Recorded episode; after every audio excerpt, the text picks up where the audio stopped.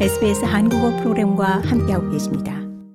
대마초 성분 진통제에 대한 임상 3상 시험이 시작된 가운데 이 성공적일 경우 2024년 말부터 이 호주에서 처방전 없이 약국에서 구입이 가능하게 될 것으로 보입니다.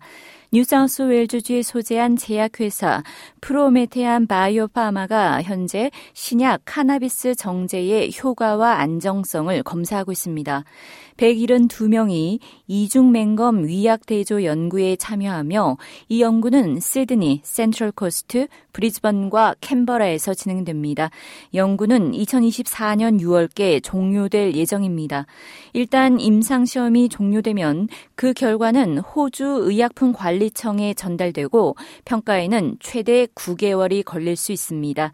프로메테안 바이오파마의 피터 코모포드 CEO는 임상 3상 시험이 성공적일 경우 이 많은 양을 섭취하면 위험할 수 있는 파라세타몰과 이부프로펜 대체제가 필요한 이들이 이 카나비스 정제를 처방전 없이 약국에서 구입하게 될 수 있을 것이라고 기대했습니다.